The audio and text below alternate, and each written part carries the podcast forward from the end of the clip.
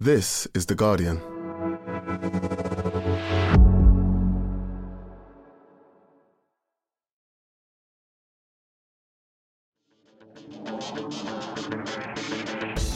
Hello and welcome to the Guardian Football Weekly. A brilliant game at the lane, the kind of attacking football El Tel would have loved, if not the result. A thousand offside goals for Spurs. Turns out Villa's high line is the best one. Will of course pay tribute to the man who gave us Euro 96. Meanwhile, as we suggested, Chelsea had turned a corner and threadbare Newcastle were running out of steam until Chelsea reversed back round the corner as St James's Park made the kind of noise the Etihad really didn't. City won, Liverpool won in the title decider despite neither side now being top of the league. It seemed a little dreary. Perhaps we should join Jurgen Klopp's protests at 12:30 kickoffs. That was a good goal, wasn't it, Barry? Alejandro Garnacho out Rooney's Rooney sprinting back for that overhead that even got Trevor Sinclair slightly nervous. Then there's Luton winning the Troy Townsend Junior Senior Junior Derby. Arsenal going top after Aaron Ramsdale remembered how to play football. Last minute agony for Burnley and just some more agony agony for Sheffield United. As always, we'll answer your questions, and that's today's Guardian Football Weekly.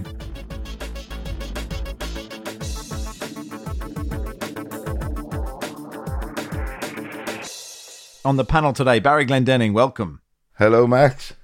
Hello, John Brewin. Hello, Max. And hello, Troy Townsend. Hi, Max. Uh, let's start then. Difficult to know which game to start with. There were lots of good ones, no, perhaps no standout one. Um, but given the Terry Venables news, we'll start at the Tottenham Hotspur Stadium. Uh, Mike says, after three defeats on the spin for Spurs, is this the worst title defence ever seen? Gavin says, if, if the Spurs slump continues and the Johnny Lou Ange prophecy comes to pass, which vibes man will Spurs go for next? Bez, he asks. Um, I, mean, they they could have been Barry 5 0 or maybe 5 2 up after about 20 minutes. Every time I looked up, Heung-min Son had scored and it was ruled out for offside. And yet Aston Villa won. Yeah, I mean, I thought this was the standout game of the weekend by a considerable distance. And as someone with no dog in the fight, I, I found it tremendously entertaining. And I suppose if you're looking at it from a Tottenham perspective, which Aston Villa fans will be annoyed that I'm doing that, but you can look at it either of two ways. You can say that considering the number of high profile key players they had missing, they gave it a good, right good go and played tremendously well and with better finishing probably should have won. And then you can also look at it the perspective that they went ahead but continued to play kamikaze attacking football with a team that went out with four full backs in the back four, a centre, a uh, no defensive midfielder, and a centre back and a defensive midfielder on the bench. One of whom eventually came on after Rodrigo Bentancur had to go off because of that Matty Cash tackle. So, if I was a Spurs fan, I'm not sure how I'd feel about that performance. But we have two here, so I'll, I'll be interested to hear your perspective. I think I'd be quite pleased with it, even though they lost from a winning position for the third game in a row and made life unnecessarily difficult for themselves. But it was a brilliant game of football. They did okay. Probably a little unlucky to lose, but, but poor finishing has been costing them, and they missed a heck of a lot of chances here. Uh, Destiny Udogie, Kulusevski, Bryan Gil, Brennan Johnson twice, Son twice, all missed good chances. And then they'd uh, 17 goals ruled out for, for fractional offsides. That, you know, on they were you know very little in it, very tight. Yeah, I, I think if I was a Spurs fan, I'd be pleased with that performance, even in defeat. But uh, I can understand why some might be gnashing their teeth. And the the thing is, I think Ange Postecoglou, they went ahead against Wolves last time out, sat back, defended the lead, and that didn't work. And that sort of goes against everything Ange is about. So I think this time they went ahead and they went, nah, let's just get more goals. And, and Villa took advantage of the fact that they didn't have any centre backs, didn't have a, a, defensive midfielder, and, and came back to beat them. Troy, are you gnashing your teeth or are you pleased? I'm pleased that it was a good game of football two top top managers going against each other, and I think you've got to give praise to Villa here because they were off the pace first half, despite obviously an offside goal for Villa straight after Spurs had scored. Um, and then obviously that Pau Torres header right on um, right on time. They were off the pace, and you've got to hand it to Emery because he knew they were off the pace, and he took off um, Matty Cash, who, to be fair, was was angling for a red card. I don't know what was wrong with him yesterday. I didn't like the tackle on Ben Bentancur. Not the best, particularly someone that has suffered a long term injury and maybe could have gone for a couple of niggly ones after that. He took him off. He took the RB off, who was ineffective. Has been really, really good this season, but the changes were positive, and the changes put Villa on the front foot. And I think they they took Spurs by surprise. Tielemans set up the goal for Ollie Watkins, very similar goal to one we'll speak about a little bit later on. And and Bailey was a threat as well. So I, I think you've got to hand it to the way that Emery turned it around. Spurs were unfortunate, but no one's going to remember being unfortunate in a you know three games on the spin and you know throwing away a, a goal lead and being on the front foot. And I, I like Ange, but maybe there comes a time when, particularly after two defeats, that you kind of go, we need to get a result out of today's game. And Villa are no mugs. Listen, I thought Unai Emery did very, very well in the way that he changed it, and and uh, you know, they in the end they deserved the win despite all those Spurs opportunities prior to this game, John, since Unai Emery took over, Aston Villa have caught teams offside 163 times. And in second place is Liverpool with 93. So is that just great skill? Like all these goals when, you know, Tottenham are thinking, oh, we, God, we could have just put, just put, you know, a, a toe here, you know, or a, a, shoulder there, you know, we'd be 2 0 up or 3 0 up. Actually, this is just Aston Villa doing what they're good at yeah, that, that frequency suggests that Unai Emery is the new George Graham. Uh, and maybe it could have worked out for him at Arsenal after all. Uh, for, for older viewers will recognise that one. Um, yeah, uh, well, I mean, the things that Troy talks about there is Unai Emery is uh, it's in-game management, isn't it, that he's recognised for, for for the quality of manager that he is.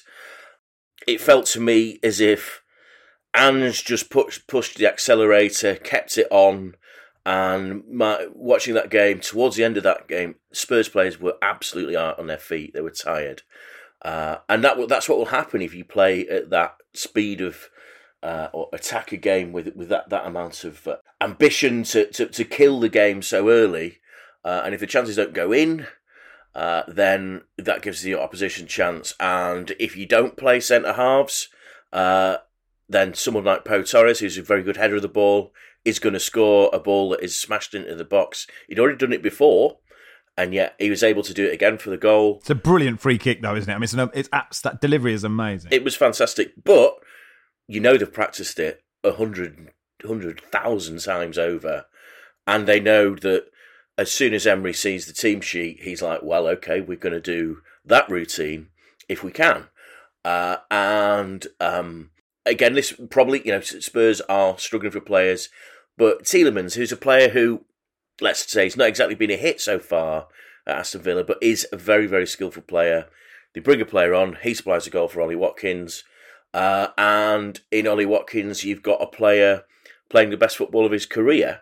So uh, Tottenham, listen, the, the Ange thing is he's almost now the ideal Tottenham manager. This is this is what Tottenham have have wanted when they had Conte. We really had Poch. You know, they wanted someone who who was devil may care, who did play like Keith Burkinshaw or something like that, and that's what they've got. And but you do wonder in the year 2023 how long that of just Mike, that's just the way we're going to play is gonna. it, it, you wonder how long that is gonna wash with certain Spurs fans. I get the feeling you two are on board with it still, and that's good. I'm on board with it still because you know when Spurs are on TV, it's going to be a good game. And Spurs, that's how Spurs were. They were the entertaining team. When Elton Welsby put them on the, you know, in the eighties. God, you're really wheeling out the old references well, here. We just, we just have. Welsby, Burkinshaw, Graham. Well, this, this, this, is it. You see, I mean, well, we're just about to get to. Uh, well, we're doing more of yeah. that in a bit, Barry. Yeah. But um, but th- this is. I, I I like the new Spurs as the old Spurs. I'm not sure it's a it's a formula for success, but it's fun, and that's what, what I watch football for. Yeah, it's vibes. It's it's vibes, isn't it? Man City away next, Troy. yeah, there'll be some vibes there, that's for sure. Yeah, absolutely. Big That's just fan the of- way we play, Yeah. mate. Sod it, sod it. Here we go. I mean, I looked at that starting lineup and I couldn't work it. I was, I was looked at it. I was like, I can't see any. I can't see a centre. I can't see. any know there, there weren't any centre backs. But I was like, what's he do? I think he might play a centre back next week, didn't you? Yeah, he might. He might. Um, Sam says, are Aston Villa title contenders? Uh, of course they are, but you know they are fourth. Barry, two points off the top. Yes, Troy. You're Remember, hand- they're my fourth place team. Yeah, Oh, yeah? remember that. Oh, yeah, really when they- good. everyone laughed at me. And, Yeah. yeah. Okay, well done. What's their What's their ceiling? So what you think? For I mean, what do you reckon, Baz? They, they you have to take them seriously now, don't you? You don't have to. I I suppose you do because they are improving all the time under Emery. I don't think they'll win the title, but their next three games are Bournemouth away, City, and Arsenal at home. So we'll, I, you know, come back to me in three weeks, and I'll tell you whether or not they're title contenders. Okay. Somebody put a note in their phone because I'll forget. Well, if if if they win all three of those games, I, I won't forget. Okay. um, uh, let's talk about Terry Venables. Uh, tributes are paid before kickoff uh, at the Tottenham Hotspur Stadium. He's passed away at the age of 80. He'd been uh, ill for, for some time. Um, I thought the journalist Ian King kind of summed it up, saying Spurs fans will be thinking of 91, QPR of 82 or 83, England of 96, Palace of 79, Barcelona of 86. And actually, on that sort of vibes idea, we had this email from Peter who said, Hello there, I've been thinking about your discussion regarding vibes and how it might relate to the great Terry Venables. It seemed to me that his tenure as England manager wasn't actually all that great in terms of performances and results, but he did make us feel great. England were not that good at all for large parts of Euro 96. They played five games, were pretty lackluster for three of them against Switzerland, Scotland, and Spain. They were obviously good against the Netherlands but they weren't actually that brilliant. It's worth watching the game again. Netherlands outscored England on XG. I'm glad someone's gone back to Euro 96 to do the XG on games that didn't have XG. They were also very lucky. McAllister's mixed, missed penalty, a Spanish goal that was wrongly disallowed for offside, a Germany goal wrongly disallowed. It's worth remembering that in those days you got to the semis after just one knockout tie, and yet it all somehow felt great. And that actually matters too because Venables gave us an experience that has stayed with us for decades. There was an extraordinary amount of memorable moments in just those five games. Southgate said Venables made people feel special. He certainly made England feel pretty special for those few weeks in 96. And for that, we owe him a debt of gratitude. Cheers, Peter.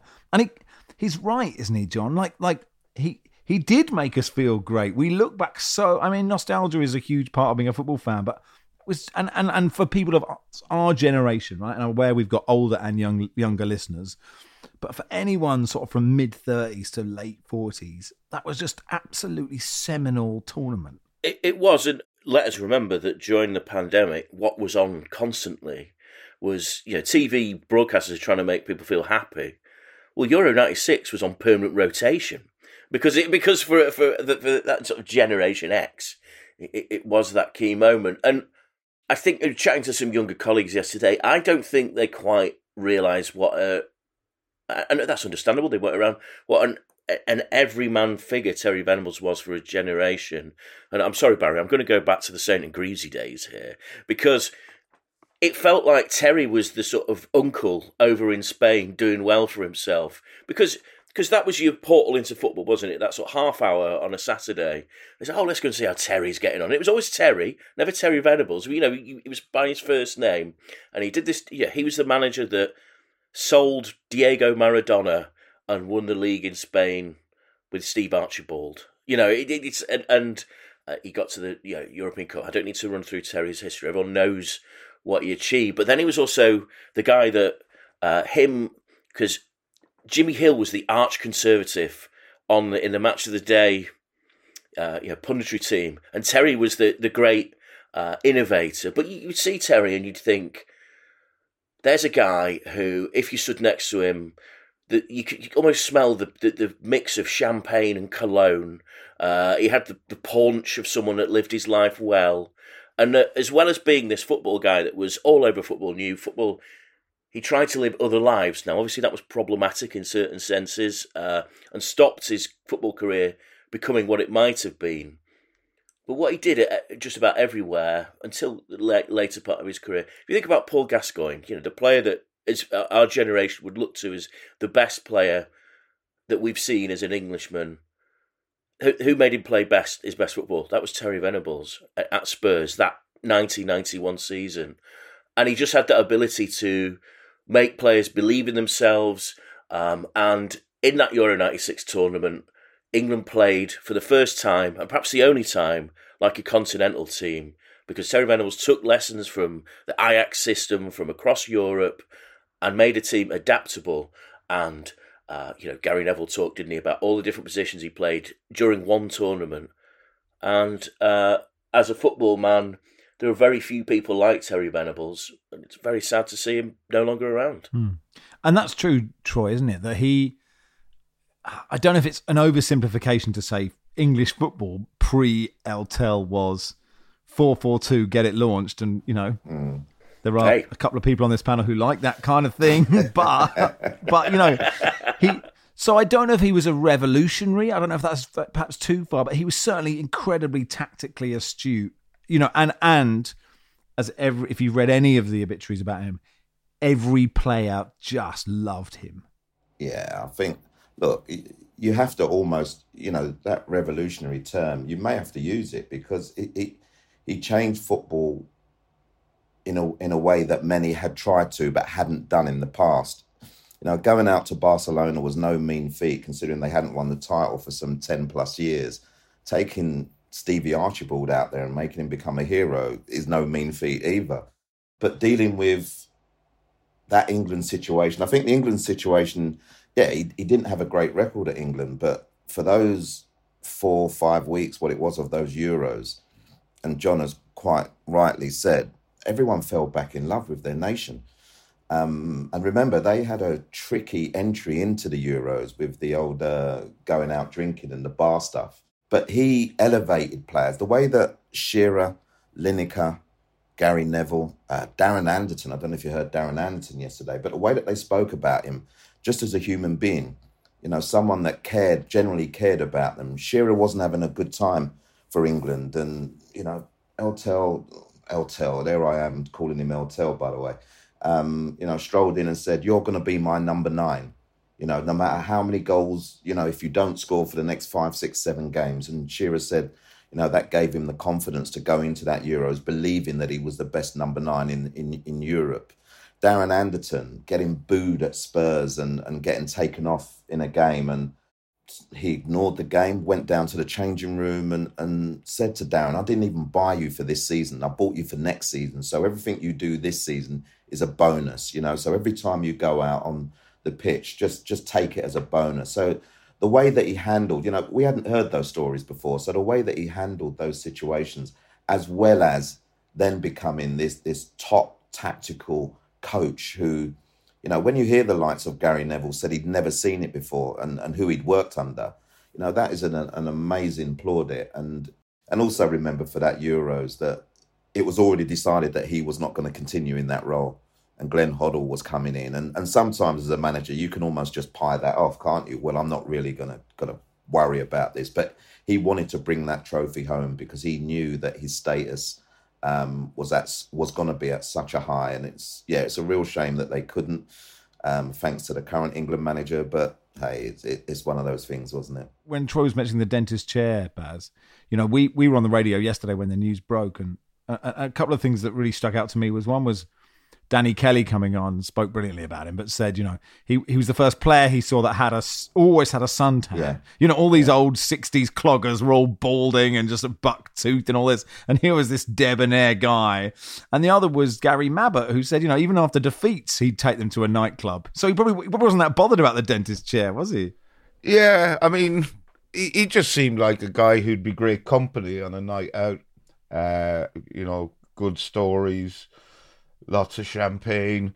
He was quite popular in Ireland. Like in Ireland, everyone kind of liked Terry. Barca Jim, our pal, he, he texted me yesterday and described him as the very likable manager of a very unlikable team in that England uh, Euro 96 team. And I think it's important to remember that around the time of Euro 96, English football wasn't in a very good place. And I think a lot of the games of that tournament, not England games, but a lot of other games uh, featuring, you know, not Scotland, not England, were pr- pretty poorly attended. Whereas now they wouldn't, you know, every stadium would be packed for every game, no matter who was playing. And I think the success, such as it was of that England team, did a lot to, to make football more popular or repopularize football in, in this country. Mm. And that 4 1. I remember going to Parker's Piece, which is a big square expanse of grass in Cambridge, and playing like a just taking a ball down after the Netherlands game, and it was still sort of it was sort of dusk, and it ended up about eighty aside of just absolutely shit faced people, so delighted at that result, and then the penalties after the, the penalties against Germany. I think the BBC played "Walk Away" by Cast, and just sitting there bereft, thinking that we couldn't not win this tournament. That moment though, when the photo's been in every paper of Gareth Southgate's missed the penalty, and Terry Venables goes over to and Venables has got this smile of all this, like, almost like, hey, it doesn't matter. You know, like, because he did have this attitude of, like, as much as he loved football and he wanted to win, there was this sort of, it's not everything, you know. Like, and, and you could, I mean, Southgate obviously will have, will have plenty to say on that, but I did think that moment was, there was a levity to Terry Venables that you don't often find in football, especially these days,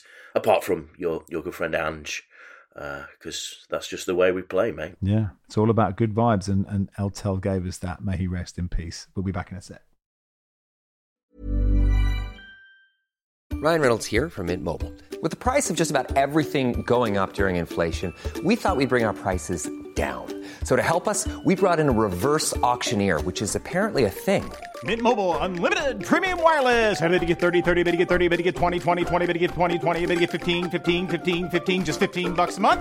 So, Give it a try at mintmobile.com/switch. slash $45 up front for 3 months plus taxes and fees. Promo rate for new customers for limited time. Unlimited more than 40 gigabytes per month slows. Full terms at mintmobile.com.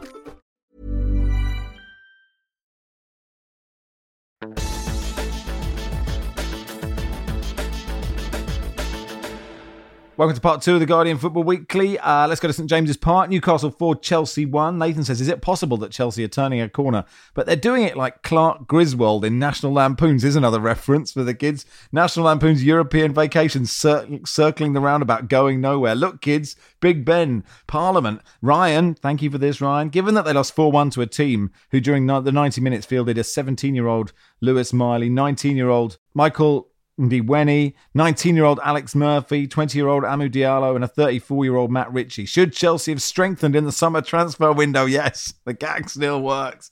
There is something, Troy, about St James's Park and momentum that can blow teams away, and I certainly need to stop writing them off. As raucous again, wasn't it? Um, there's something, I mean, the plaudits Eddie Howe has, has received are well deserved, and this is a team that's also you've named those those young players and, and obviously Matt Ritchie at the other end. And and they're also you know in the midst of a, an injury crisis that has impacted them. Um, but playing at home there has given them a massive lift. And uh, listen I was honestly thought with the way Chelsea have been going just recently the turnaround that they'd win this one. But Newcastle came to the fore. And, and that young Lewis Miley someone that's been spoken about quite a bit and someone who um, had a really good summer.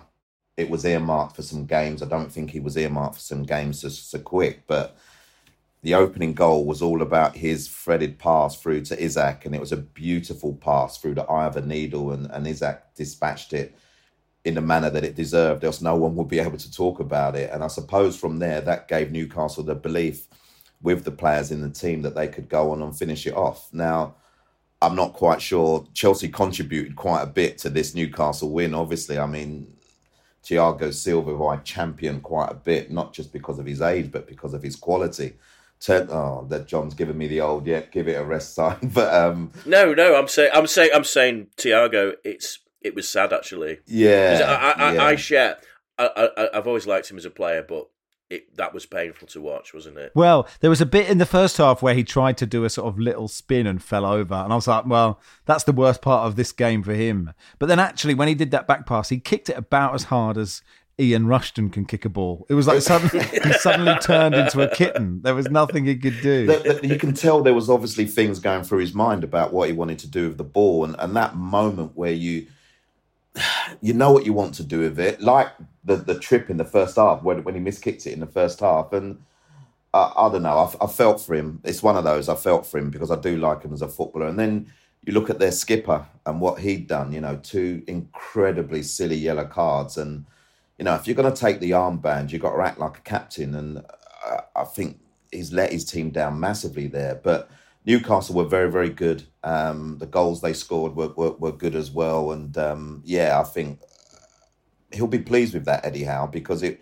it was a tricky fixture, but the crowd does drive that team on, you know, and I've, it was an excellent result for them. Lewis Miley looks about eight, doesn't he? Just, just not a blemish on that young face. He was born on the first of May two thousand and six. I know he's always what was number one.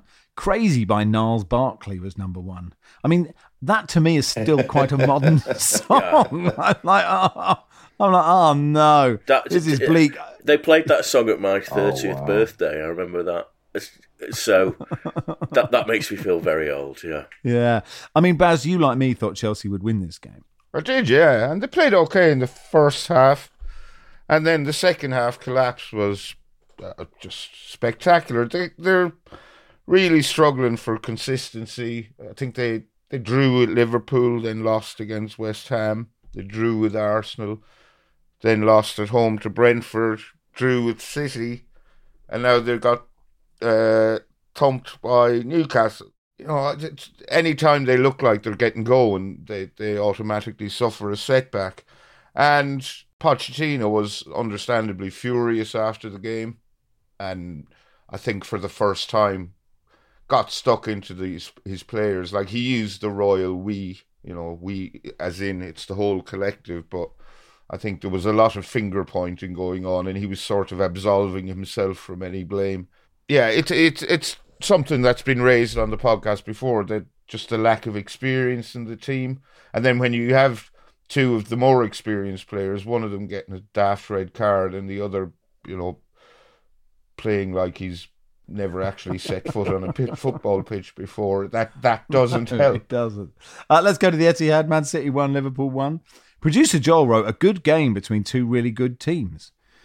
now I was watching this game while I was yeah I was watching this game while queuing to drop my bags at a budget airline check-in because my connecting flight was cancelled after 16 hours in the air. So I might not have been in the right mood for this game, but I thought it was rubbish, John. Yeah, I, I watched it. Uh, well, the second half at um, at Kenilworth Road, and let's just say the press room was not rapt by this, yeah, Grand Slam fixture. It just wasn't really happening, was it?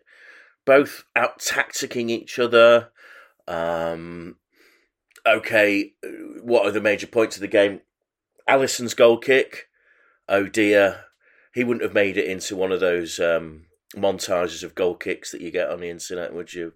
Who's the guy that does those? Uh, oh, Brian's gun, yeah, excellent. Yeah, Bri- really Brian's. He wouldn't have made it into Brian's gun. No. Um, and then he's. I don't think he was particularly convincing when Haaland shots along the floor either. It- that was all his mistake. Um, great goal by Trent Alexander-Arnold. Let's credit him with that. Still not sure he's a midfielder. It was just.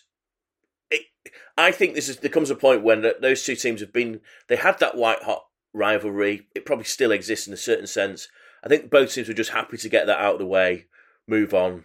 Let's win the other games, and we'll, we'll pick it up from there. Um, Liverpool obviously needed to win that to to, to keep in the well, they're obviously in the title race, but I think they need really need to you know that needs to be a statement win for them. They didn't get it. Didn't really look like getting it either. Do you think? I think I don't know. I think them. You know, because City had won what twenty three in a row, and that that that At home- home, in all yeah, competitions. yeah. Well, they, they protected Jonathan Wilson's modesty with some Yeah. yeah, some Sunderland manager of the fifteenth century or whatever it, 1990s. whatever it was. Yeah, yeah, exactly. yeah, yeah. Bede, Bede was Yeah. managing them when, when, Yeah, when this happens. Um, John says that while it's understandable that Man City players were tired from the international break, what, what was their fans' excuse? I mean, they were really. I mean, it's not. Oh no. It's not a loud. It's not a loud stadium, Troy. But like, Do you think it's a twelve thirty thing or a City thing or a bit of both? Like like twelve. I, I, I, I'm too lazy to check all the twelve thirty kickoffs, but they're not as good. They're just not as they're just not as good, are they? I think it was ruined as a spectacle because of the kickoff time. Um, I'm not going to say that's the only thing, but I could imagine that game at 4:30 on a Sunday, and it has more energy in it, and it has more. I don't know. It's more pumped up because it's it was as low key as a top two game as you could find, um, and it was very unlike the two of them. And when you're not, I mean, we just spoke about Newcastle, didn't we? We spoke about how their fans drive them on, and the energy around St James's Park is unbelievable. Well, Saturday, as far as I was concerned, was a damp squid, and so were the fans. And I, I, I heard some. Uh, there was a phone in, wasn't there? On i am not sure if I'm allowed to to say the uh, channel. So there was this phone. Can I just know? Can I just stop you? Did you say a damp squid? I don't know. Squid? Did I? I can't remember. I can't remember. Let's I just think move you on. went. Let's I mean, either on. is bad. no, nobody, nobody wants a damp squid for dinner, do they? Anyway, back to back to back to six oh six. I think it's probably Was what it six oh six? Right. I don't okay. know, I don't know. I can't remember, but there was this City fan that was absolutely going in on Pep for saying that the fans were not. there. He was going in on Pep for saying that the fans were, you know, didn't turn up and he needed more noise. And he, as far as he was concerned, it was the manager and his players, and and they were they were terrible on the day, and they need to give the fans something to sing about and something to to shout about. So he Like a treble. Like- like- well, yeah, that, that might just do it. Yeah, that might just do it. But he went he went off key, and uh, it was quite funny to listen to. But But look, but do you think? Sorry, sorry, Troy. Do you think it is? You know, expectation is everything here, right? The Newcastle fans are still on this journey. They're not won Yeah. anything yet, right? They're, they're, you know, and it might come in ten years that Newcastle fans turn up and go, "Oh, we've won another trophy. Who cares?" Like City are in that space now. I, I'm going to speak out in not in defence of Manchester City fans, but I'm going to say I've seen this behaviour before, and it was at Manchester United back in the early 2000s. Once the treble journey had been completed, you went to a 3 p.m. kickoff against Derby County or you, know, you name it. The, the atmosphere used to be terrible then, and I think Liverpool fans would probably tell you the same. You know, post their great feats of the 80s, is that there comes a point when your team is so good that you're actually asking to be entertained. And I think maybe City fans are at that point. They've been through the whole gamut of the journey and out the other side. And they're actually at this point which actually people will laugh about this, but if you support a team that's used to winning all the time, winning actually doesn't become this point of celebration like Newcastle have got this sort of, you know, we've beaten Chelsea, what a brilliant day, everyone out on the tune. It's like it's almost like a sense of relief. Ah, we won the title this year. That's a relief. Well, it's a totally different. It's a different. don't don't know what that feels like, John. No, well, Troy. No, I'm well, sorry. it- but- much much like the uh, much like the much like the FSA awards, which I nervously bring up because Gary Lineker's probably got it in the bag this year. Um, but and- and so you must be weird for the sort of older City fans who remember Maine Road. Well, and- oh, come on. I think they'll they'll be like that too now. I mean, it, it, su- success just makes it turns grounds into that. It, it becomes like almost like a, a theme park of like you go to watch the team win. Let's go to Goodison, n- not a ground where the fans expect to win. No, and, uh, no. um, and they didn't. Leo says, could we replace all post-match analysis with a reel of the best overhead kicks scored in the Premier League? I'm for this. Jim, Sinclair Spectrum rating required. Uh, I gave it an 8.9. Well, I mean, it's not me. It's obviously just uh, what is announced. Um, Charlie just asked Barry if he could have scored it. Yes, a, a ludicrous number of that was a good goal, wasn't it, Barry? Um, and Chris says, has Garnacho sealed goal of the season, or does Ethan Pinnock still have something in his locker? I mean, it's such a brilliant overhead kick, Barry, isn't it? And it's it almost came, it almost came too early, like not ready for a goal of this quality this early in a game.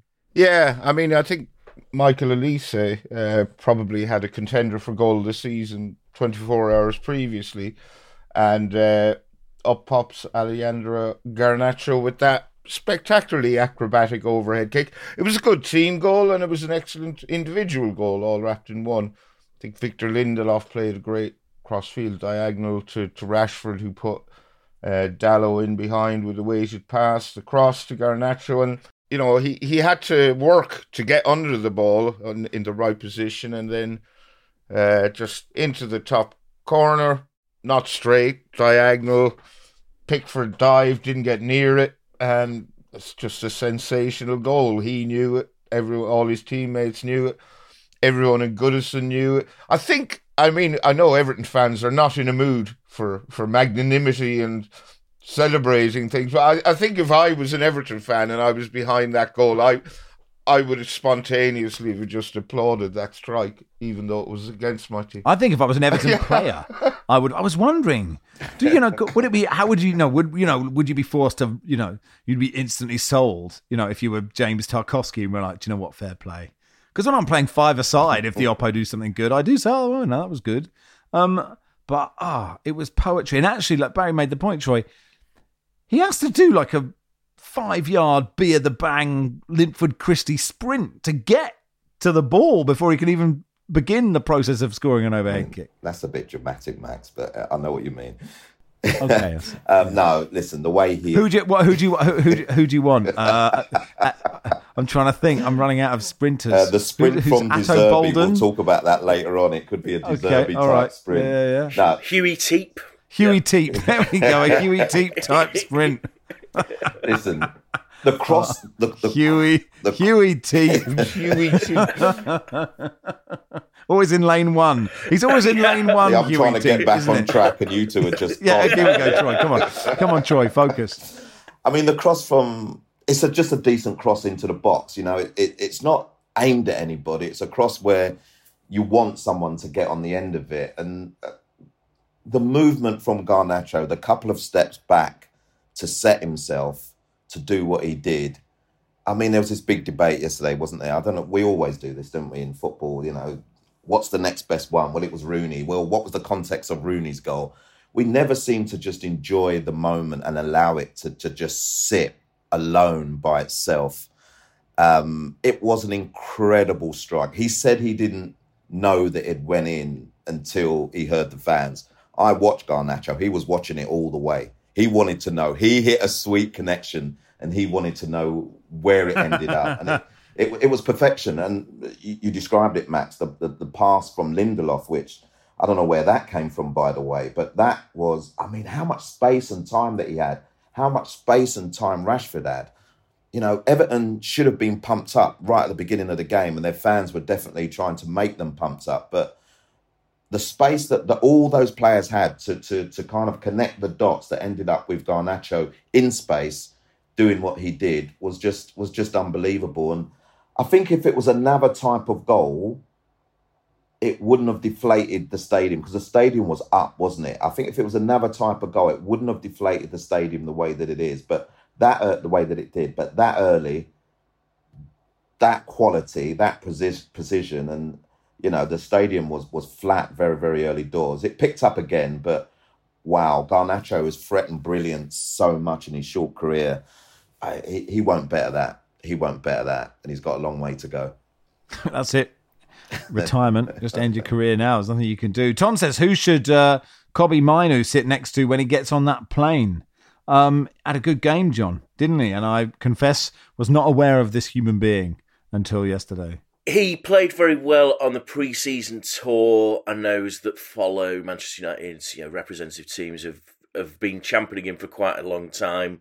Unfortunately, got an injury out in America, and they've been waiting a long time to see him. Uh, and I hadn't seen him play before, and he was hugely impressive, wasn't he? Uh, played with real confidence. Um, obviously, that clearance off the line was vital, and um, Manchester United have c- cried out for that player. Um, everyone's getting a bit excited about, you know, he's the player Pogba could have been, all this type of stuff, and all that type of stuff. Um, there, there is a there is a story out there that uh, Big Sir Jim Ratcliffe is gonna bin off Casemiro because of Mainoo. We're already going that silly, but uh, let's set aside all that.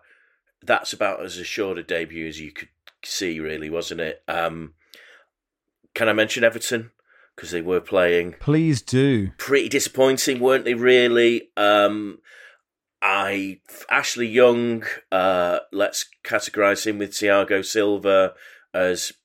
Listen, mate. I love watch love the fact you're still out there, but and I do like Ashley Young as a player. It wasn't happening for him. I thought Sean Dyche's defence of that penalty incident was among the most ridiculous oh ref stuff I've ever seen in my life. What did he? What did he say? Well, he was saying, you know, oh well, in these days, you know, those will be given, won't they? You know, you know what it's like, this VAR nonsense. It's like, well, the referee made a mistake in booking a player for when there was a clear foul there, and uh, it was a penalty all day long. It was a terrible decision by John Brooks, and and Dyche is talking as if there's been this great injustice carried out.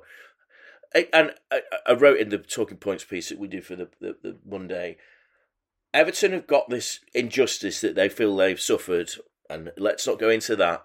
But you can't play a game where you think everything is going to go against you, and that appeared to be the attitude of the crowd, of the manager, of the team, of the every decision goes against them. Boo, boo, boo! Come on, be, you, you've got to be more positive about that. I mean, they they are good at booing. Let's be I mean, fair. So you know, I mean, yeah, it's mm. It's They've yeah, had lots I mean, of it- practice. it- but I don't think they for a game that you know you you use the siege mentality. They didn't use the siege mentality as a, as a positive because United could have gone into that game frightened of what they were they were going to expect from Everton, and it didn't show up. It, it wasn't there. Yeah. Um, uh, thousands of Everton fans held up signs with the Premier League's logo and corrupt written on them, and there were, as you know, John pointed out, really loud boos uh, during the Premier League anthem, which isn't a great anthem. Oh, it's terrible. Let's face it, really bad. Yeah, but you know, like you, Barry. I mean, in the same sense that I was definitely thought Chelsea would beat Newcastle. I thought Everton would win, and I've been saying, "Oh, Everton will be fine. This is a great year to get a ten point deduction." And now I'm, you know, I know it's only one game. I'm suddenly like, "Oh, maybe it's not a great season to have a ten point deduction." Well, I don't think any season's a good season to have a 10 point deduction. It may be reduced. It is a harsh punishment, but them's the breaks. They broke the rules. The one thing I'd say they can take from it, they played quite well in the first half, even after that gut punch uh, from Garnacho, and were the better team at half time going in. And then Young gives away that really daft penalty, and I couldn't agree more with John about Dyche's trying to claim it was in some way an egregious decision because it wasn't. That was it, you know, game over. So, they, yeah, but they did okay in the first half until they gave away that penalty. Can we just note that Martial was smiling during the game and had a big grin on his face? Which, Yeah. so if you note that day, I Brilliant can't finish. remember. Finish was excellent. Yeah, I mean- Finish was first class. Yeah, absolutely wonderful. I, I was surprised it was him, but he's he, he scores lots of goals against Everton, yeah. Everton, um, and and and nobody else. Um, but yeah, well done him. Um, Arsenal top of the league. Kai Havertz in the last minute, uh, great moment for him. Um, and I guess you have to grind these results out, don't you? If you wanna if you wanna stay the course. I mean, the, the the big story from this was the was Aaron Ramsdale playing Baz, and and you know for for the first fifteen minutes, it, it looked like he had a touch of the Thiago Silvas, like he'd completely forgotten how to play football, um, and that was quite funny. One imagines he's understandably nervous because he do- doesn't get many opportunities because he's been relegated to number two in the pecking order. And he's been relegated, some say unfairly. Uh, I don't really know whether he who's better between him and Raya. But um, yeah, he, he didn't play brilliantly there at all uh, and won't have given Arteta much to think about um, even though he kept a clean sheet. You know, that was not through anything wonderful he did. But uh, yeah, so him and Kai Havertz finally making a major contribution to Arsenal's season, I suppose, are the two stories to come out of this not particularly good game. It's interesting, John, after the game when Arteta was asked about Aaron Ramsdale, he didn't. He, he sort of said, "I'm just really pleased we got a clean sheet and our defence was excellent." Like he he sort of couldn't even name him because he's wronged him so badly. It was just sort of slightly odd. Yeah, I, I think Arteta can be like that. I think it's fair to say. Uh, he likes the questions to be the questions he likes. He's obviously nailed his colours to the mast with Raya, um, and I, I, I saw someone say this. I think that's good advice. Ramsdale in January will presumably get a move and will be a good goalkeeper for somebody else, uh, and he should look at it that way. Yeah. And look, we have to say, like this Premier League season is actually looking really exciting at the top, Troy. And and and full credit to Arsenal, who perhaps haven't been brilliant so far this season and yet are top of the league? Just got to find ways to win, haven't you? Um, when you're not playing well, when you're not firing on all cylinders, when you know the game seems to be petering out, you've just got to find a way to win. And uh, again, the best thing in the game was the creation of the Arsenal goal. You know, it was you know, the movement was good. They were very patient. It gets to Saka. He delivers a delicious ball to the back stick. And if you're not going to put that away, then you don't deserve to be where you are. So, you know, they haven't been brilliant. They've got a few injuries as well. Everyone's, you know, dealing with this injury situation. And, and I suppose as we get closer to the big run of, of games over the Christmas period and then into January, getting over the line is the most important thing. And it doesn't matter how. So, uh, he'll be very pleased about that because they were resilient. They, you know, they had one chalked off early on. They got the goalkeeper who's not sure of himself. The I, I think Arteta has put both of them in a very, very difficult situation where they're both not sure of each of themselves when, when they're playing. And but he's obviously, like we've said, gone that Ray is going to be my number one. But listen, it uh, one 0 one 0 to the Arsenal. We're back to that. Great finish, um, great delivery, patient game got what they got out of it. I'm sure Brentford will be very disappointed. They probably feel they deserve something, but the win goes to Arsenal. Uh, yeah, right. That'll do for part two. Uh, part three, four more games to rattle through.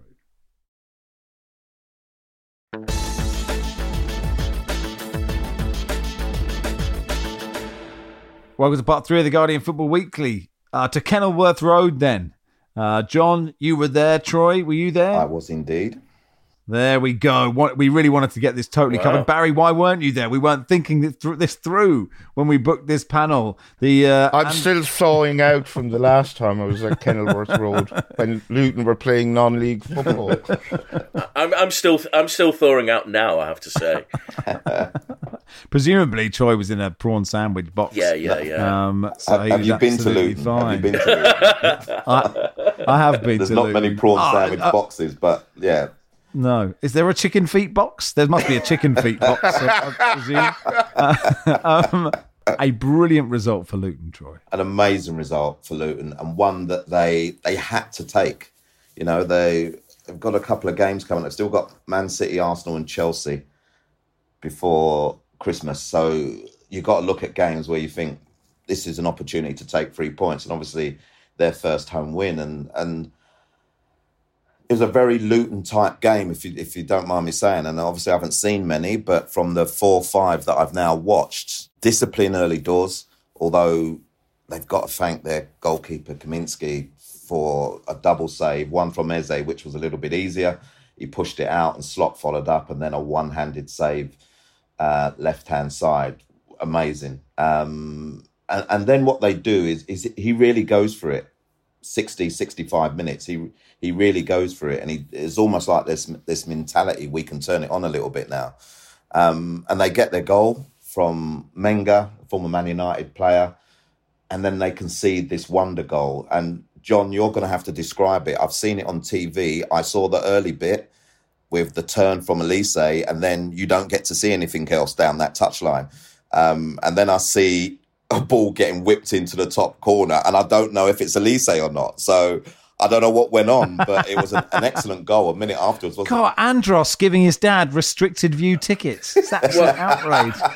I've got, I've got news for you, Troy. We must have been sat near each other because my view was really more restricted than that. I saw again, again, I, I saw Olise receive the ball almost straight from kickoff, wasn't it? And then yeah, he sets off, and then the ball's in the net because I, I yeah, it, it, was just, I mean, and obviously we we have a replay in the uh, a very uh, although the the, the um and I'm not going to do down a Luton South of this, but uh, the, the, TV screens are like you have the contrast up in about 1987 or something like that. So it wasn't quite. When you turn them off at the end, yeah, does it all go down into a yeah, dot? Goes, yeah, yeah, exactly. down to the middle. It, but um, it was it was a fantastic goal. Uh, a player who is so so talented. I've I've been looking to see him score score quite a few goals.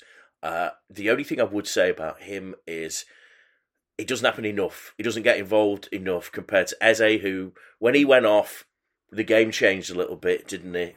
Yeah, um, yeah, yeah. Though I, I, I noticed actually, Troy. I don't know if I could say this. uh, Luton took off a player and brought on a guy that scored a goal. Uh, who who was that? He's only got 60 minutes in his tank, apparently. yeah, so, exactly, yeah. yeah, yeah. It- it- uh, uh, Andros played well before that. He was the, him and Ross Barkley looked the players capable of knitting it together, and then after that, yeah, as you said, uh, Rob Edwards, it was like put the throttle on with yeah, Yeah. fresher legs, shall we say? Wasn't wasn't their winner more or less the same goal they scored to go two one up against Liverpool? Like identical. Yeah, Ross Barkley out to the side. Ogbene, who was had a great game by the Ah, way, it's a great game. Yeah. yeah. and, and Jacob Brown slides across. Yeah, I mean, it was a great game to be actually. I really did enjoy it. the cross caused confusion, didn't it? Because Andersen could have dealt with it, Johnstone could have dealt with it. They both said, "Well, will you deal with it?" And then Yeah. Brown comes in and, and nicks it in. And and then they announced 12 minute stoppage time, by the way, which ended up being 14. So Yeah, that yeah. wasn't great. But no, it's a great victory for Luton. You know, for for 11,000, just over 11,000 stadium, that place was rocking.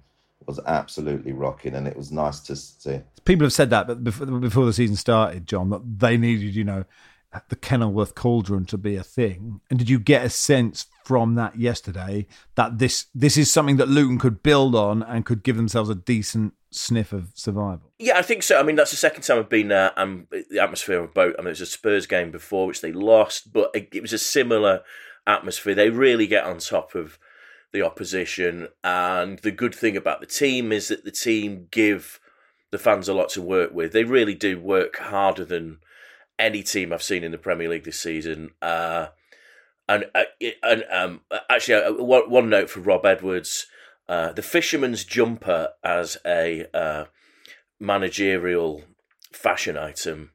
I'm all for that. Yeah, excellent. Um, uh, Forest two, Brighton three.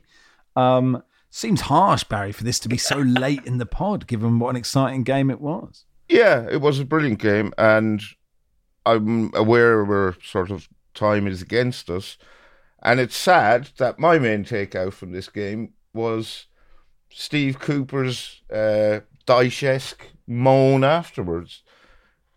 Forest were a goal up at home against a team that is absolutely decimated by injury and has, I think, two or three more injuries on the back of this game. And they lost. And all he could do was blame the referee for two decisions that I think were perfectly reasonable. And he's getting into that. I'm a fan of Steve Cooper's, but his pre match moaning is getting really tiresome. And yeah, I, I think it's quite unedifying of, for him because Forest should have won this game and they, and they threw it away. And he has no one to blame but himself and his own players. Uh, the other takeout is uh, Evan Ferguson is really good and scored another belting goal. That's kind of it, really. Oh, the Lewis Dunk sending off was quite strange. So he got sent off two yellow cards in quick succession for dissent. The first one's fine. He got, and then he, he appeared to go and sh- you know shake Anthony Taylor's hand. Now I don't know if he said something to Taylor or what, but it seemed like From what I hear, Barry, he said something. ah okay. And it was a red. It was a red, not a second Oh really? Yeah. Um, so per- personally abusive language, apparently, and you can tell that he's talking. Well, he's saying something to him. He turns back round, offers his hand because he knows he's said something that you know he shouldn't have said, and Anthony Taylor quite rightly has just gone to his pocket and given him a red, and he looked quite embarrassed, Dunk, as he as he you know got the red card. Uh, it's it's very irresponsible of him because, as I say, uh, like Reece James, Brighton have, I think, thirteen odd players out injured, many of them key, and now he's going to have a two. Uh, is that his second red of the season? No, it isn't. It's his first. But um, yeah, so he's now looking at a ban, and that's just daft. But you know, people do things in the heat of the moment, I suppose. Uh, Sheffield United one, Bournemouth three. Uh, Barry, you're our resident Bournemouth correspondent. Three wins in four for them. Iraola beginning to look like the manager we were all brackets Sid was uh, expecting this season. Yeah, I mean, I would caveat this win with the fact Sheffield United were absolutely appalling. In the same way, I would caveat their win against Newcastle by the fact with the fact Newcastle were decimated by injury and looked incredibly leggy. But they're good results. Watching this game, um, Antoine Semenyo looked really, really good for Bournemouth. Can't say they signed him in January. The one thing to say about Bournemouth is that they have spent money, not on the quiet, but in a way that, say, Sheffield United haven't. And Bournemouth's owners are ambitious to establish a Premier League club. Uh, I don't think we can say the same about Sheffield United. It's quite sad. Uh, the fans did boo the team. Uh, they might boo the owners a bit more, I think. Uh, Burnley one, West Ham two. Finally, uh, Tuchel says, "Are Burnley going to be okay?" Um, unlikely, Troy, isn't it? I mean, they were so close to getting a win, and to come away with nothing is brutal. but it's becoming a bit of a trait now, and something's got to change. It's seven seven home defeats in a row, and we were just talking about Luton and them making Kenilworth Road a fortress. Any team down the bottom, their home form is absolutely vital. Absolutely, uh, maybe not Everton because you seem to be better away from home, but the the home form is absolutely vital. And again, you know, they're a young side, and I think they're showing that they're a young side. They when the pressure comes on, they can't see games out. They haven't got enough who will just put the ball into Z or who will smash it down the pitch and get everybody up. And, you know, they held that one goal lead for quite a long time and, and deserved it, by the way. West Ham didn't look great, but once West Ham got a sniff that they were tiring and once they got a sniff that they were, you know, they they were getting a little bit nervous, they took took the ball by the horns and Kudus was was brilliant in the creation of both goals. Look, for Burnley, I don't Vincent. I don't think Vincent Kompany's in trouble, but I think something needs to change because they've got to get results. He's got to pick results up and playing the way that he wants to play, um, which is instilling in the players. But they've not found a way to win games, so something's got to give. So, so if it's not him, what is it? Be more direct, be more pragmatic. What's the? I, I, I just think the approach needs to be. I mean, particularly in, in that game on Saturday, then is you're one nil up. You, you, you know, you've you've got to settle. You've got to be satisfied. Almost, you haven't. You've got to get over the line. I think the confidence that a win gives you is is is unbelievable, and particularly in their position, they've just got to get over the line. So you know, keeping that that score, a one 0 win against West Ham, is a decent result, and I think it it just confidence just flows through the whole club. But another defeat, you know, in that manner, which is not the first time at home, is soul destroying. And you know, does Vincent need to change his tactics a little bit? Is it something that they've said, look, Vin, just go and do what you've got to do. We'll take the the rough with the smooth, and and if we get relegated, we get relegated. But it's a, it's a tricky one to, to deal with, and I think he's got to find a result somewhere, and the, he's got to instill the confidence in the players to believe that they can get results. They've got Sheffield United at home next. Okay, so there's That's there's big their one, result. that is a big one. Yeah, I mean, taking the rough with the smooth is easier than just taking the rough with the rough, which is what what what, what is currently happening. But maybe. You know, we started the pod with a vibes guy. We paid tribute to a vibes guy. Maybe Vincent Kompany will end the pod as just a vibes guy. And this is the vibe. We just keep on He playing like needs this. a pair of maracas. That would be amazing. Um, uh, Fulham Wolves is tonight. We'll cover that on Wednesday's pod if we remember, of course, and that'll do for today. Uh, thank you, John. Thanks, Max. Thanks, Troy. Pleasure, Max. Thank you, Barry. Thank you. Football Weekly is produced by Joel Grove. Our executive producer is Danielle Stevens.